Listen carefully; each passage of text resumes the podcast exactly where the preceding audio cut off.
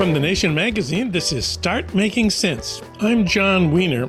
Later in the show, September 11th is the 50th anniversary of the coup that overthrew Salvador Allende in Chile, ending 150 years of democracy there and putting the military dictatorship of Augusto Pinochet in power. Marc Cooper will report on the legacy of that coup and the deep divisions that remain in Chile today but first, Heather Cox Richardson on our authoritarian experiment. That's coming up in a minute. Now it's time to talk about our authoritarian experiment. For more than a million people, including me, the last email we read before going to bed is from Heather Cox Richardson. Her nightly email provides some historical perspective on the political events of that day. She's a lot calmer than the people on cable news, but her passion and her commitments are pretty clear to everybody. She teaches history at Boston College. Her work has appeared in the New York Times, the Washington Post, and the Guardian, and she's written seven books, including How the South Won the Civil War. Now she's got a new book out. It's called Democracy Awakening Notes on the State of America. We reached her today at home, somewhere on the coast of Maine. Heather Cox Richardson, welcome to the program. Oh, it's such a pleasure to be here, Jon. The New York Times reported in 2020 that you are the most successful independent journalist in America, more or less by accident. How did you get into the practice of writing every night about that day's events? That was a funny interview. I think he was really shocked to see somebody coming, if you will, from left field. Um, I got into doing the the letters from an American simply because I had been keeping a habit of putting on my Facebook page, which had about 22,000 followers, an essay once a week or so. But in the summer of 2019, I was moving, I was doing a lot of stuff, and I did hadn't done it for a while. And I was starting to get letters from people that were concerned about my health or my safety. And it happened that on September 15th, I was in a rush. I was painting. I got stung by a yellow jacket and I'm allergic to them. And I did not have my EpiPen. So instead of hopping in the car to go on to the next thing I was supposed to do, I thought I really should sit and observe how I was going to react. And so I thought, I'll just write an essay for all those people wondering how I am. And it happened to be two days after Adam Schiff, the representative from California, who was then the head of the intelligence committee in the House of Representatives, had written a letter to the acting director of national intelligence to say, We know there's been a whistleblower. By law, you're supposed to have handed that information over to the intelligence committees. You haven't done it. Therefore, we believe it must be either the president or somebody very significant in the White House. Hand the thing over. And I recognize that that was the first time that there had been an accusation from the legislative branch that there had been a specific law broken by the executive branch. So I wrote about that, and then questions started pouring in. And I thought, I don't want to clog channels here. I won't write tonight. But I wrote again on the 17th, and I've written every night since. Great. Well, the book. Historians know that our problems didn't begin with Trump. Some trace the anti democratic politics of the current Republican Party back, back to the Reagan Revolution. You point out that Reagan himself began his 1980 presidential campaign in Philadelphia, Mississippi, the place where three civil rights workers had been murdered at the beginning of Mississippi Freedom Summer in 1964. Others say the real starting point for today's Republican Party came in 1968 when Nixon ran on the Southern strategy. Uh, you describe how Nixon promised to stop using federal power to enforce desegregation in the states. I think the key question is how do you define our current divide and where does it fit into our history? One of the things that shows up in this book is an earlier date for the kind of ideology that is currently embedded in the Republican Party. And that this, the book dates it from 1937 when racists in the Democratic Party from the American South made a coalition with Republicans in the West and the North and came up with a series of principles that they actually called a conservative manifesto. And that called, once again, for states' rights, for an end to public investment in infrastructure, for example, an end to social welfare legislation, a t- return to the country before FDR's New Deal, because this is 1937. And what was really shocking to me when I found that and started looking into that was the degree to which you could lift it straight out of 1937 and put it not in the present, because I think now by, tw- by what year are we in? 2023, the Republican Party has married a kind of authoritarianism and Christian nationalism that it didn't have in those days. But you could certainly glue it directly over 2015 and say, wow, they really have managed to put this vision into place. Uh, let's talk about that marriage. You write Trump married Republican politics of this traditional kind to authoritarianism. What exactly do you mean, and, and how did he do it? So, one of the arguments in this book is not only that there has been a march from democracy toward first oligarchy and then authoritarianism, but that it says a lot about a peculiar kind of American authoritarianism that that has happened and the way it has happened. The way authoritarians dismantle a democracy is by using language first to to divide people and to take a population that is uh, becoming disillusioned with society and feeling as if they're being left out either economically or religiously or culturally, to divide them from the rest of the population and give them someone to hate. And with that authoritarian approach to language, which is not original to me. I mean, this is Hannah Arendt and Eric Hoffer and George Orwell and the people who were looking in the immediate aftermath of World War II at, at how people like Hitler and Mussolini got a population to follow them. Once they have done that, one of the keys to turning that into authoritarianism is to meld that group of people into a movement.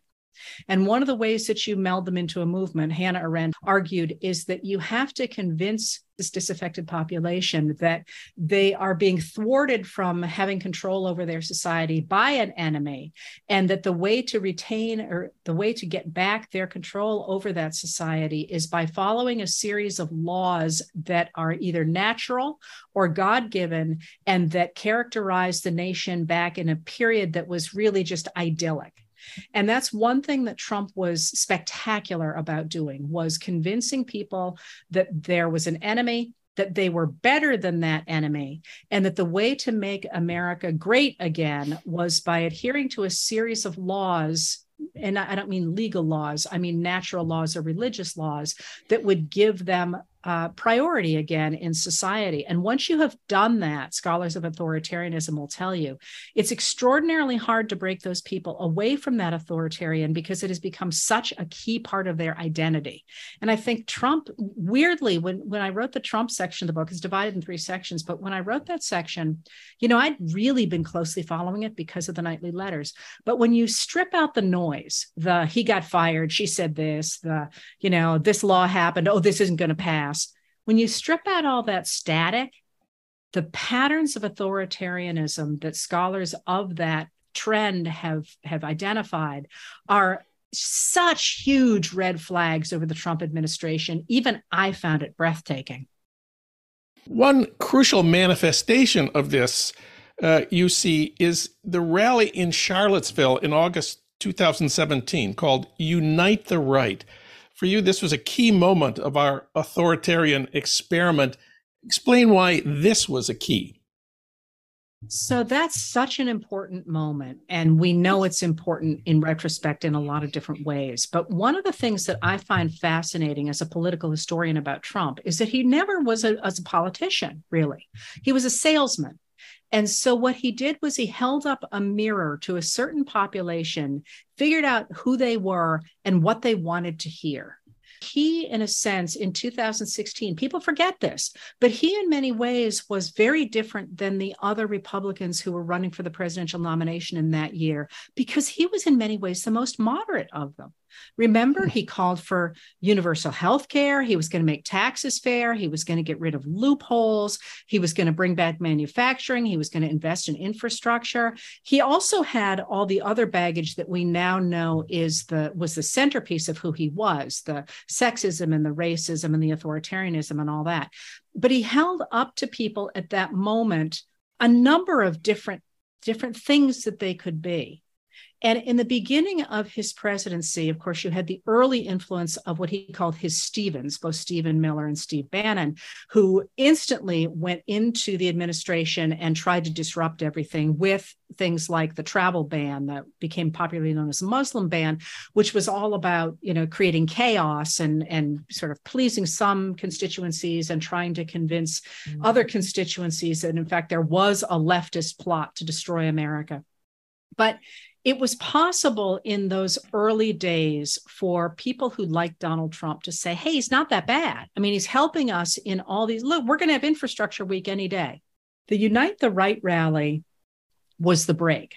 That was the moment when he came out and broke away from all the people who said, hey, he's really about economics, or, you know, people who were willfully not seeing who he was. When he came out and said there were good people on both sides, that was a signal to all of those militaristic gangs that we have had inchoately on the American right now for, for decades. He said to them, You are an organization, and I, the President of the United States, agree with you. Of course, later on, people tried to back off and say, "Oh, well, he didn't really mean it. He didn't really say it." Believe me, he did mean it, and he did say it. I've read the I've read the transcript a number of times, but that was the moment that said, I'm the president of the United States and I'm on your side.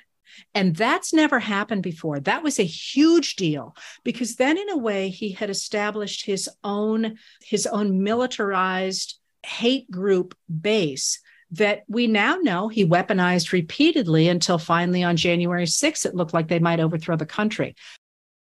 And one of the things that that that really comes out in the Trump years is that in America fascism and far right activism doesn't come from a top down.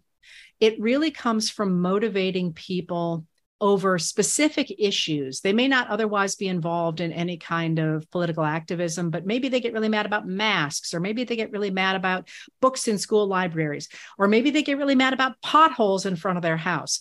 Once you have convinced them to act as a gang, preferably to commit violence, you have made them adhere to each other in such a way that they're far more susceptible to the ideology of right wing nationalism than they were beforehand. Trump's presidency coincided with the COVID pandemic. You might have thought that would undermine the traditional Republican idea that government is the enemy, or that Trump was the man we wanted to be in charge of a public health crisis. But despite the death of more than a million people from COVID, Trump emerged from the pandemic stronger than he had been before. How did he do that? That's such an interesting moment, isn't it? First of all, it is an absolute travesty and tragedy that we took a public health moment and politicized it first of all. But remember when it happened. So it happened right after the first impeachment trial, in which Trump was acquitted by the Senate, even though uh, various senators admitted that they thought he had had been had done that of which he was accused, but they were focusing on the upcoming election. And he comes out of that that impeachment, if you remember, just loaded for bear. I mean, he's going to take revenge on everybody. And then, in addition to that, the the one arrow he's really got in his quiver for the upcoming 2020 election is the economy. I mean, he kept screaming and screaming and screaming about how good the economy was. Now, you can argue about whether or not it was. I've got a lot to say on that topic. But for him, that was what he needed was the economy to be good. Well, once people started shutting down, well, everything actually, mm-hmm. Restaurants and factories and everything that was keeping the economy afloat, he was desperate to get it open back up again.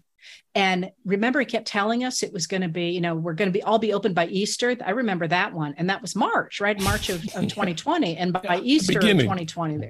Yeah, yeah. Um, so, so it, rather than saying we need to shut down and we're going to figure out a way through this, what he went with was it's their fault. It's the Democrats' fault that were shutting down.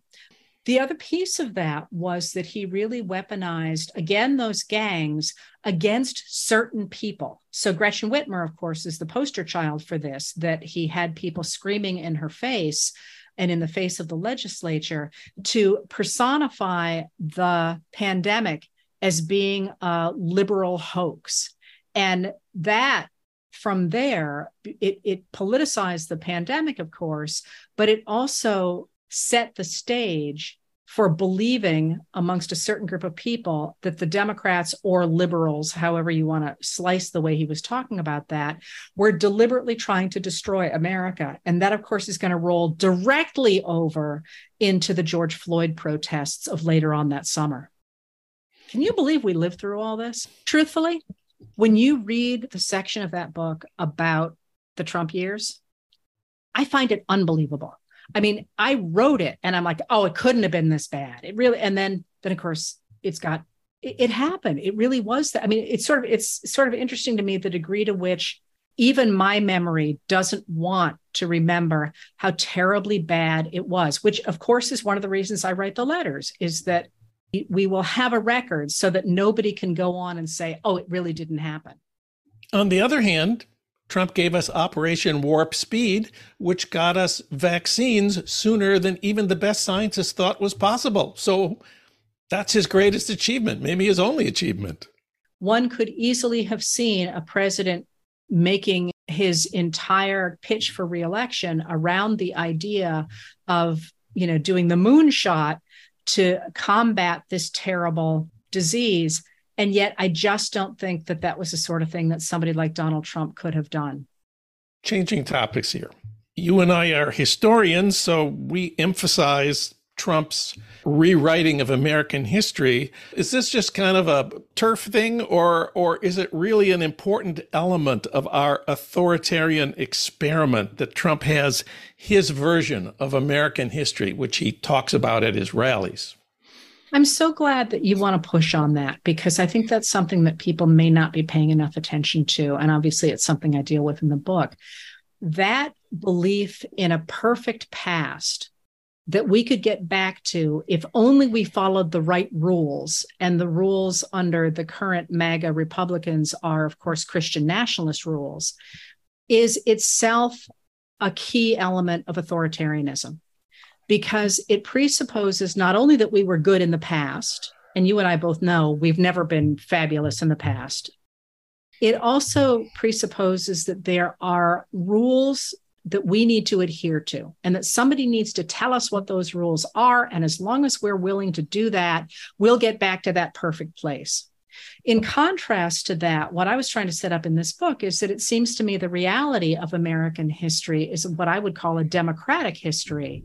That is, it has been a constant struggle. And crucially, in the United States, because of our history with race and gender, it's been a struggle that we have, in general, been able to use to expand democracy because of the fact that marginalized Americans have tended to keep the idea of equality front and center at all times. And I just think that's such a cool idea. We are constantly writing our history. And the truth is, it's not a question of telling the, the MAGA history and then perhaps gluing a few women and people of color around it. It's actually that the centerpiece of our history is that we're constructing it every day. And the people who are doing it in the most American way possible are those who have previously been marginalized. Once you see it, you can't unsee it. Getting back to your nightly newsletter, in that 2020 New York Times piece, their media columnist Ben Smith said that your writing routine, quote, isn't sustainable. uh, if I could just quote from this piece, she makes dinner most nights and eats with her partner, then starts reading. She often falls asleep for an hour around 11 p.m. before getting back up to write. Close quote. That was in 2020. You're still doing it every night. So I guess the Times was wrong that this project is unsustainable. But I wonder what your plans are. Are you going to keep it going every night through November 2024? I remember doing that interview, and it just seems like so very long ago because now it has really become all consuming. When when I started, I would just I, I vividly remember the first time I sat in my office and stayed there until midnight. And I'm like, well, I can't do this every night, you know. And now now I'm incredibly lucky. I've actually been trying the last couple of weeks to be in bed before midnight just because, you know, it's not healthy to keep those terrible hours. Um, but going forward, I feel like first of all, that I'm the luckiest person on earth that to be able to keep the record for this country at any time is amazing. But in this time of, of extraordinary uh, transition, it's especially just an incredible honor and something that, that I just cannot believe I'm lucky enough to be able to do. But my sense of it is that they began very organically. Believe me, I never woke up and said, I'm going to start writing every night or that I'm going to start writing every night for as many people as I write for. But they began very organically, and I think they will end very organically. I think there will come a time when nobody will need me. You know, we're both teachers. That's the mark of a good teacher is to get to the place where people don't need you anymore. And so I would consider that an extraordinary success. Um, if if I if in you know however many years somebody's like, wait, wait, I kind of remember your name, that would be like like it had all been worth it. Finally, we need to talk about uh, optimism. Lots of people are not optimistic about the future of our democracy because even after we saw what kind of president Trump was, 74 million people still voted for him. And then even after January 6th, there's that recent poll showing Trump tied with Biden. But you are optimistic. You're optimistic about what the future of democracy can be. Why is that? Well, the same reason I think you probably are. We know our history and we know the American people. And this is not the first time it looked like it was all going to hell in a handbasket. And, you know, one of the things that, that, that is a, a, a real North Star to me is remembering the 1850s and the fact that in the 1850s, the only people who could vote, for the most part, were wealthy white men or propertied white men. Wealthy is putting it too far. People who had a real interest in creating a society in which they held all the power. And yet, what happens. Once they figure out that democracy is on the ropes they decide to vote in such a way that they give the country a rebirth of freedom a much closer to the lines of the declaration of independence than it had had before that.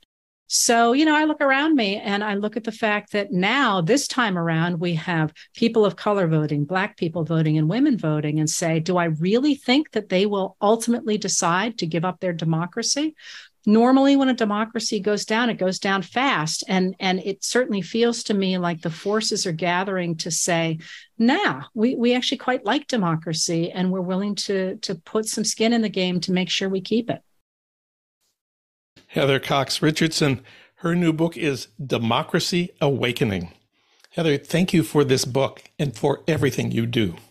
Thank you john. It's been a real pleasure to be here What's the easiest choice you can make? Window instead of middle seat? Picking a vendor who sends a great gift basket? Outsourcing business tasks you hate? What about selling with Shopify? Whether you're selling a little or a lot, Shopify helps you do your thing, however you cha-ching. Shopify is the global commerce platform that helps you sell at every stage of your business. From the launch your online shop stage to the first real life store stage, all the way to the did we just hit a million orders stage. Shopify's there to help you grow. Whether you're selling scented soap or offering outdoor outfits, Shopify helps you sell. Wherever and whatever you're selling, Shopify's got you covered. Sign up for a $1 per month trial period at shopify.com slash try. Go to shopify.com slash try now to grow your business, no matter what stage you're in. Shopify.com slash try.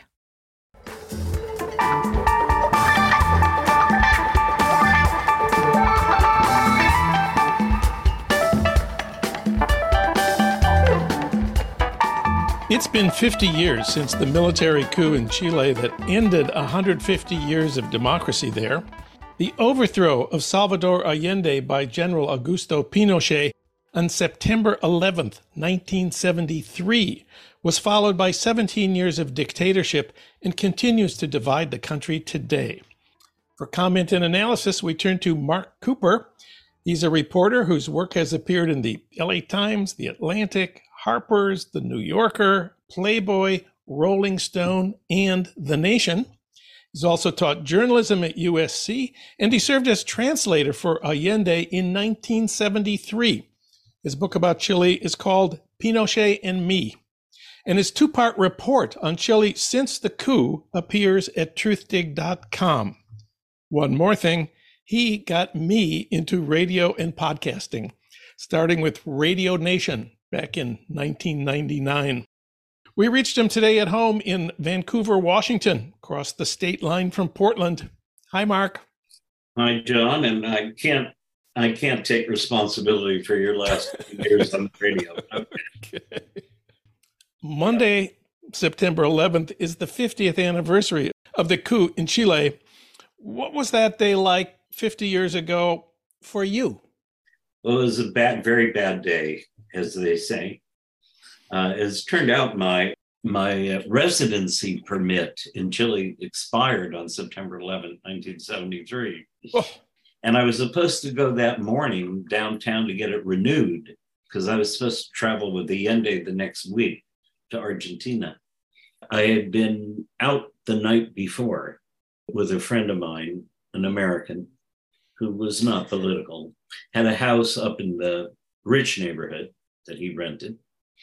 And uh, we got stranded there because there was a transport strike. So I couldn't get back home that night which was great because my apartment was 75 yards across the street from the headquarters that Pinochet set up to direct the coup and to direct the first couple of weeks of the government, which meant that I was actually, my apartment was actually inside the security zone of General Pinochet. Wow. Uh, uh, so it was not a good idea to have been there. I was scared to death. I was able to stay at my friend's house for four or five days. There were a lot of rumors, very little information. I was in contact once with the US Embassy, who basically told me to drop dead. The fifth or sixth day of the coup, the sixth, fifth day, they lifted the curfew for a couple of hours. And uh, I was able to go with a group of people who were older. I was a kid, I was 22 but uh, there was a group of older, more civilized, more presentable people than me. They were mostly Ford Foundation grantees and Ford Foundation functionaries, Americans. And they came to where I was hiding, and we went to the US consulate as a group to ask for protection. And we were told there was no protection available. The State Department had no special orders that we should obey the new authorities. And the punchline was be on the lookout for left wing snipers who were, of course, all dressed like Chilean army uh, officers, right? I mean, it was really, it was really quite horrible. And I was able to leave eight days after the coup under protection of the United Nations through the help of the Mexican embassy, by the way. The Americans never did anything. It was a bad day, but a very bad day for Chile because that coup wound up not only destroying its traditional democracy, it annihilated the leadership of the social justice parties and movements that had been built for decades in Chile. It abolished the political system. It abolished the political parties. It abolished. It was a totalitarian, violent dictatorship, and this is its 50th anniversary. And I'm unhappy to report that there's no consensus at all in Chile about what that coup meant. It's been three decades since Pinochet left power. Yes. Um, and as you write in, in your piece at truthdig.com, Chile has made clear economic advances. Extreme yeah. poverty has been greatly reduced. Hunger yeah. and malnutrition are no longer an issue. Consumer goods are available and visible. You report smartphones abound and satellite dishes poke from the rooftops, even in the most crowded slums. But, but the progress, you write, is deceptive. Please explain. Wages are very low in Chile, and uh, 30 to 40% of the population works in the informal sector, which is a way of saying that they're unemployed and they sell trinkets on the street. So we're not talking about, you know, an industrial powerhouse.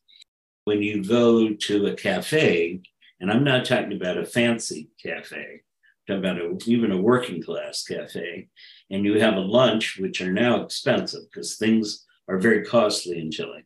They have a lunch that uh, a cheap lunch in Chile that might cost uh, eight or nine dollars, which is a day's wage, by the way.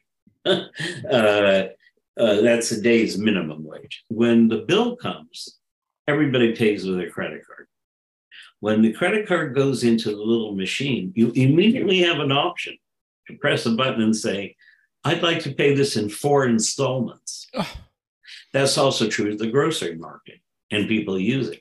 It's also true that every department store, now we have this in the United States as well, but not to this degree. Every big box has its own credit system at usurious rates.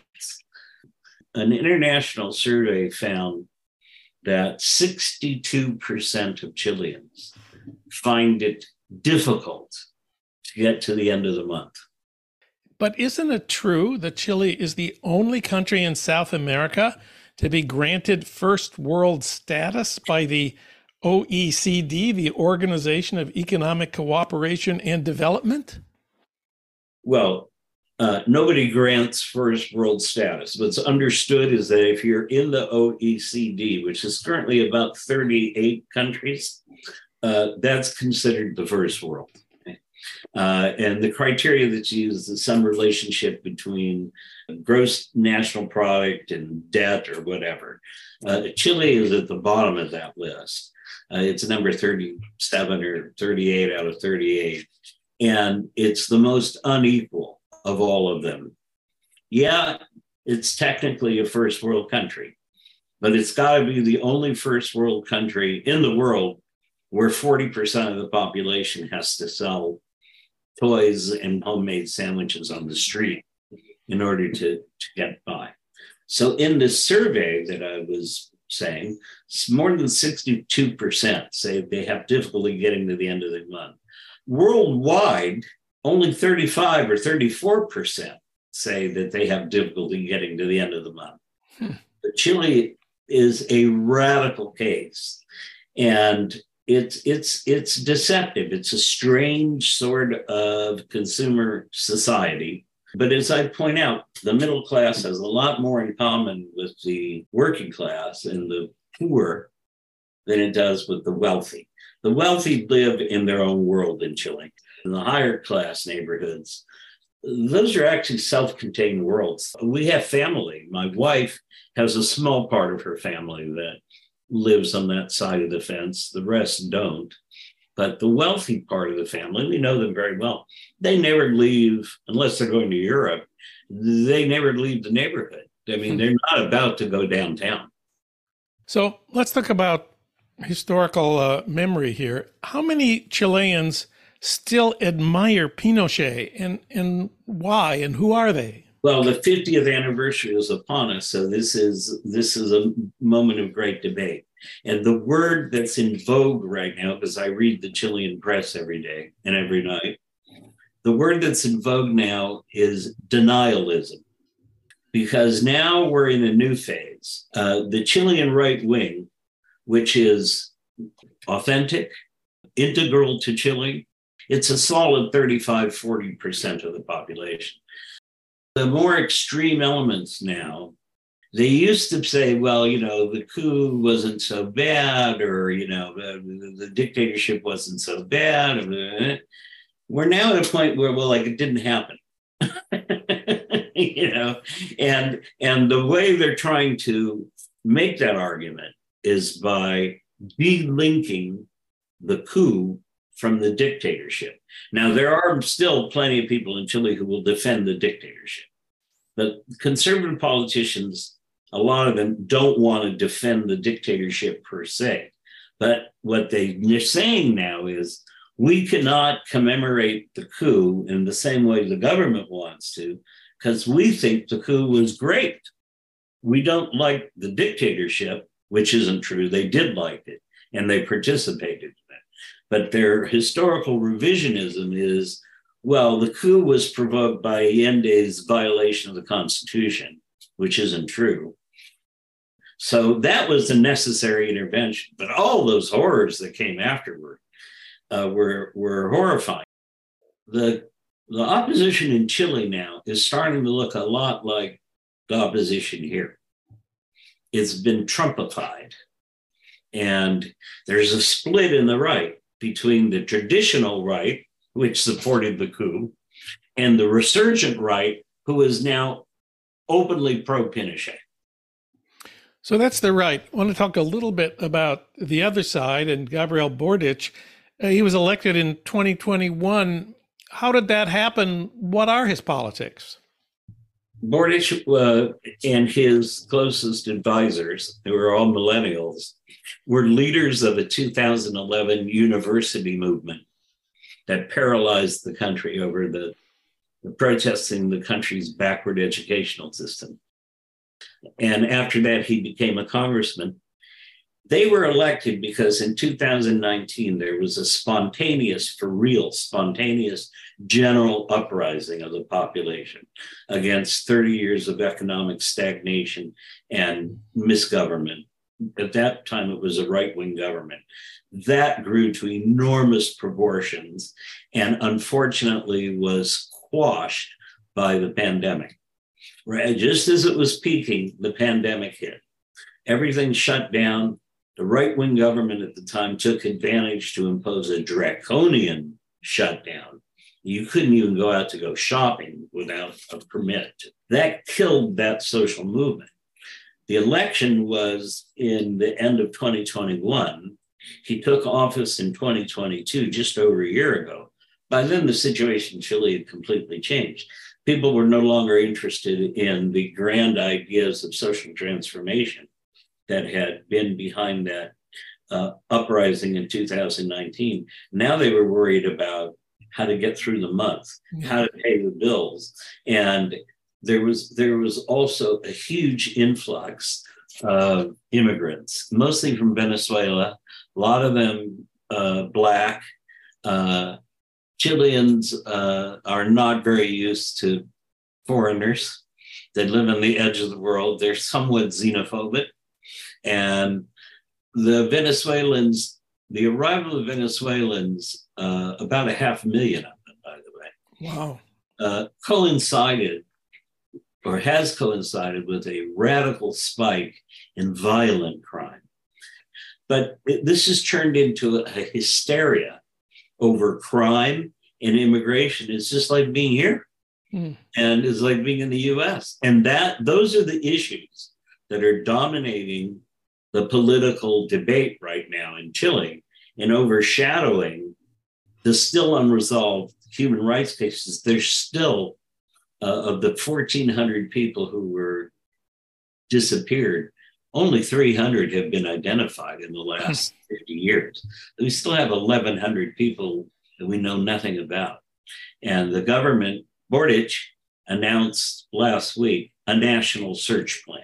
For the first time in 33 years since the demise of Pinochet, or the demise of his government, the Chilean state, for the first time, is now assuming responsibility for finding the people the earlier Chilean state disappeared. So it's about time. You were down there recently and you talked to community organizers who told you there are reasons to remain hopeful. Uh, what are those reasons and what do you think about them? Well, Chileans have shown uh, tremendous historic resilience.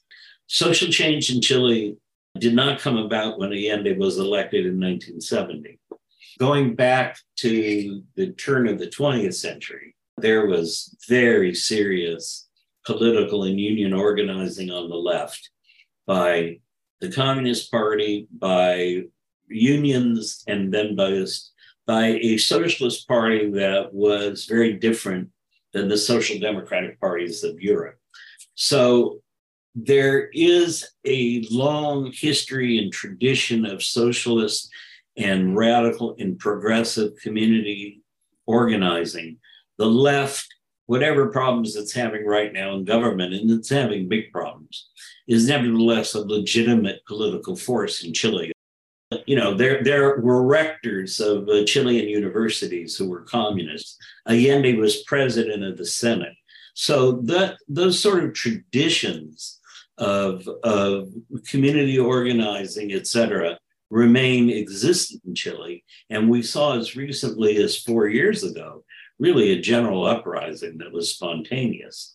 Uh, and we saw one in 2011 with university students, and we saw one in 2006 with high school students. So right now, the pendulum has swung to the right.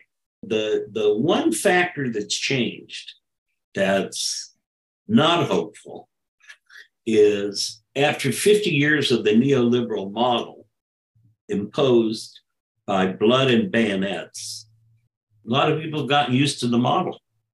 They've absorbed it mentally. So the levels of individualism and indifference to bigger social issues is much more elevated in Chile than it has been in since I've in the last 50 years. During the dictatorship, there was more political effervescence because you had somebody to rally against, right? The dictator, uh, even though it was extremely dangerous, nevertheless was a unifying factor. Now it's more complicated. People uh, have absorbed, agree, the sort of I'm in it for myself, uh, dog eat dog. Now, whether that holds up or not, I don't know. You know, there, there's counter pressures. There are organizations, the Chileans have this in their DNA. So we'll see. Right now, a lot's going to be defined uh, between now and the next presidential election in 2025. If the right wing wins that election, then the game is over for the time being. If not, we don't know. Marc Cooper. He wrote about Chile 50 years after the coup for truthdig.com. Thank you, Marc. Thank you, Jon.